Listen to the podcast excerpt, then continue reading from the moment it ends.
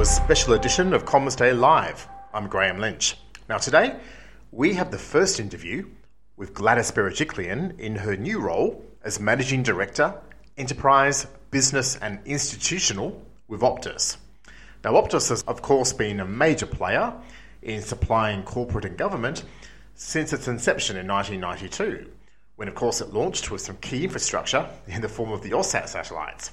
But since then, it's brought a range of fixed and mobile products to market and now constitutes what's pretty much a billion dollar business in its own right as part of the larger Optus company. Now, Gladys herself needs little introduction. She's the former New South Wales Premier, one who, of course, earned a lot of respect for how she handled the COVID pandemic. Now, she did depart that role, mired in some controversy, but I want to emphasise that Comms Day is a national telecommunications news outlet. We're not a member of the Parliamentary Press Gallery, so we're going to steer clear of political topics in this interview and focus on telco. So, with that, welcome to Comms Day Live, Gladys. Thank you so much, Graham. Great to be here. Now, you've published a blog, a blog this week where, where you're saying that one of your takeouts from running a state government is that regional Australia needs resilient infrastructure. Can you elaborate on those thoughts and, and how specifically that applies to Optus right now? Oh, certainly. And look, all all communities need resilient infrastructure, no doubt about it. But for regional communities where services are scarcer, um, are more difficult to attain, um, it's even, more critical. And I, I witnessed the harrowing aftermaths of natural disasters, um, both during and afterwards, and how important critical infrastructure such as telecommunications was. And um, I recall one one incident where it was actually New Year's Day during the, the summer bushfires, and um, I visited some families who'd lost everything, and they just wanted to get message to their communities that they were okay. So they asked if I could use my phone to ring them. So I literally rang their families to say your loved ones are okay, um, and you know whether it's people in those dire situations, people wanting help, or the first responders who need to be advised of what's going on. You need that resilience in communications, and and whether it's our emergency services, our first responders, or the community at large, they need choice and competition to make sure that uh, we're, we're kept honest in the industry about providing those services and providing them at a level which provides that level of resilience as well. When one system is down, the other one kicks in. That's how all of us work in a natural disaster. But if there's only one system, there's no backup, nothing can kick in. And, and that's what concerns us. We, we'll always be there. Optus is always really keen to make sure we always put our communities first, we invest in the infrastructure, but we also need to make sure that the conditions are right for that investment, that that we're not blocked out because uh, there's a merger taking place, which really blocks out all other players, not just Optus, but all other players, and that's a concern. Okay, so you're specifically referring here to the proposed network sharing deal between Telstra and TPG.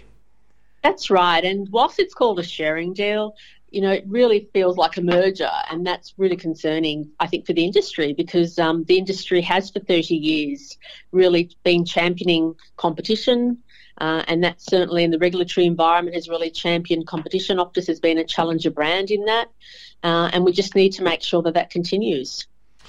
Okay, now it's unlikely that TPG would have invested much more in regional Australia if we were honest about this.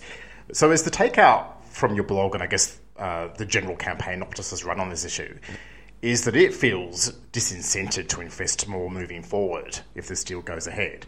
And is that the only issue with investment, or are there broader issues at work here as well? Well, there are definitely broader issues. We think it will, at the end of the day, hurt our customers, hurt the community, because it will actually put upward pressure on prices, and not just in the regions, but across the nation. So it'll put upward pressure on prices, reduce choice, reduce opportunities for anybody and incentives for anybody to invest.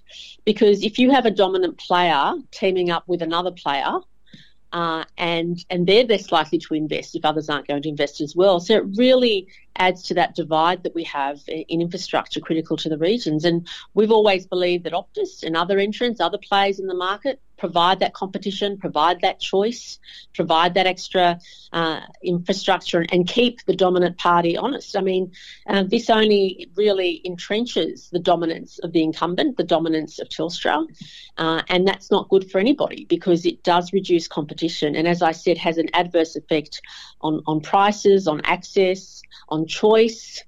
and also, uh, concerningly, um, contributes potentially to the digital divide that exists between the city and the bush. Okay.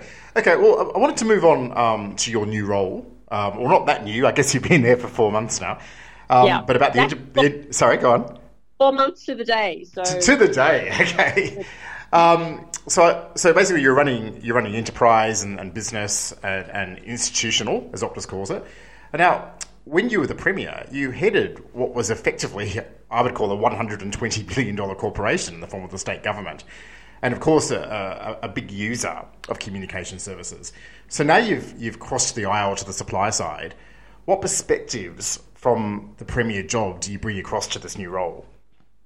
Well, firstly, I think what's really important. It was important to me to be involved in an industry in a sector which touched millions of Australians, and telecommunications does that. It's now critical infrastructure. Everybody relies on connectivity, uh, especially obviously individuals and families, but more so businesses as well. And I think COVID has really demonstrated uh, the blended ways of working now that each company has to grapple with, and people are working out what the workplace looks like moving forward. And telecommunications has a really critical role in that. And I was excited to join that industry. And Optus has always been the challenger, has always been the one keeping all the major players, the major player honest and that appealed to me as well. And the culture here has been outstanding. Certainly, what I can bring from my personal or, or, previous experience is just that belief that we have an obligation to really improve the quality of life of everybody that touches our company, all of our customers. And essentially, when it comes to businesses, I get a thrill out of thinking about the fact that we can support businesses to grow, to employ people, which has a great contribution to the economy. And I don't take that issue lightly. And I think it's really important um, not just to be part of an organisation um, that looks at the numbers and the bottom line, but an organisation that really cares about the service it provides and what it means for our customers, in this case, businesses. And the challenge uh, for us uh, in supporting businesses of all shapes and sizes and working with other institutions to support them. Uh, we're really a telco plus, um, and in the digital age, companies want to become more efficient, more sustainable, greener, and, and certainly Optus uh, can provide enormous support and opportunity for them in that regard. Okay.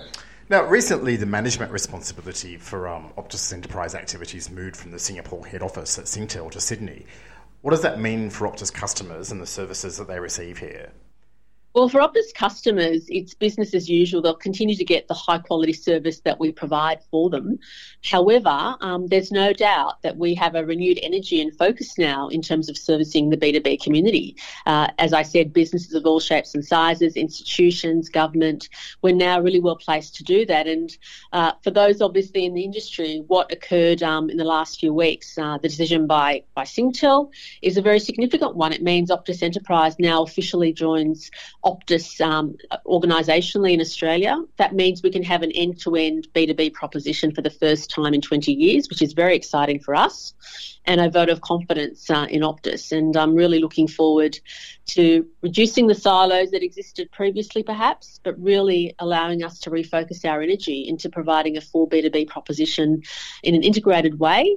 Uh, and that means more to us internally than externally. But what the message I want to send out to our customers, to our businesses, is we're really, really have a renewed enthusiasm to support uh, businesses of all shapes and sizes, but also appreciate their growth strategy, the strategy they might be going through in terms of working out um, how their employee, where their employees work from, uh, the multiple work sites, but also digitisation, because digitisation is good for the bottom line, it's good for the environment, it's good for the economy, and we have a really important role with our partners to support businesses do that. Okay. Now, as Premier, you're obviously um, quite tuned into the economic trends which affect spending decisions in corporate Australia. We're now uh, entering, you know, for, for younger people at least, unprecedented times of higher inflation and interest rates. So, how do you think this will all play out in terms of business sentiment and, and how business uses inputs such as telecommunications?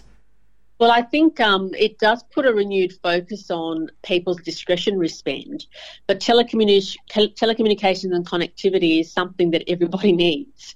So we appreciate um, the importance for us to give our customers, our businesses, great value for money during these difficult times, but also open their open their thinking, open their own uh, thoughts to how by getting becoming more digital, by, by using some of the services we provide uniquely to the market, we can actually help them be more efficient. So, uh, by becoming more digital, by thinking about how their employees are working, where they're working from, and allowing us to help them uh, in those efforts um, really is a way for them to be more efficient, to save, and to be able to not only keep all their employees but employ more and grow. So we're really about a growth strategy. We're really about supporting businesses reach their ambitions, um, to use us as a partner as the, in the way that they work, in the way that they grow, but also acknowledge that during these difficult headwinds, I think all businesses are considering, of all sizes, are considering, well, what does this mean for them? How can they be more efficient? And how can they continue to not just survive, but thrive in these challenging environments? And I think whenever there's a challenge, there's always an opportunity as well. And uh, we've got some really innovative products. Uh, um, through the Living Network and other and other features, which really allow businesses will allow businesses to take control of what they do and allow us to support them to grow in ways or digitise in ways they hadn't imagined they could. Okay, now final question. I mean, you've made a big personal transition. Obviously, you started off in banking, then you went to politics, and then to corporate life. And, and you share that trajectory with your CEO, Kelly Bayer Rosmarin, because she started in banking as well. Um, how, how, do you see the telecom vertical? It's got its own arcane language and its own logic. What's your take on the sector after a few months in it, and I guess the trajectory that it's on right now? Yeah, first of all, can I say Kelly's an outstanding leader. Was one of the reasons why I decided to join Optus. Uh, the person that I wanted to work for had to inspire me, and she certainly does that. Um, but in terms of the industry, it's really challenging. It's hard when you're the challenger brand, when you're the challenger uh, in an industry that's becoming uh, more challenging with the introduction of um, to the fixed business, um, with the various changes going on with um, with over the top players coming in. Uh, and using our network that we invest in. I mean, there's so many challenges in the industry, and, and that appeals to me because um, there's always opportunities for us to really convey uh, the importance of those organisations like Optus that invest in these networks, that provide these essential services, and that there's not many of us around now. Most people benefit from the big networks that we provide or the network uh, in investment that we provide. So, my take on the industry is it's a very challenging one when you're not the incumbent but also one of enormous opportunity and, and great deal of satisfaction knowing that you're providing the critical services. In terms of the acronyms, the first month was difficult, but um, having adjusted to banking and government, um, perhaps my learning curve was a bit quicker than others because of all the acronyms I've been used to in my life but the industry as a whole has really good intent, and Optus certainly has a great culture and good intent. And I'm really enjoying the experience and really uh, enjoying supporting this organisation, support our businesses and customers um, who rely on services um, every day. Okay, well, with that, thanks for your time, Gladys. Oh, thank you, Graham, and um, it's been great talking to you, and no doubt we'll talk again. So, that was Gladys Berejiklian from Optus, and this is Comms Day Live.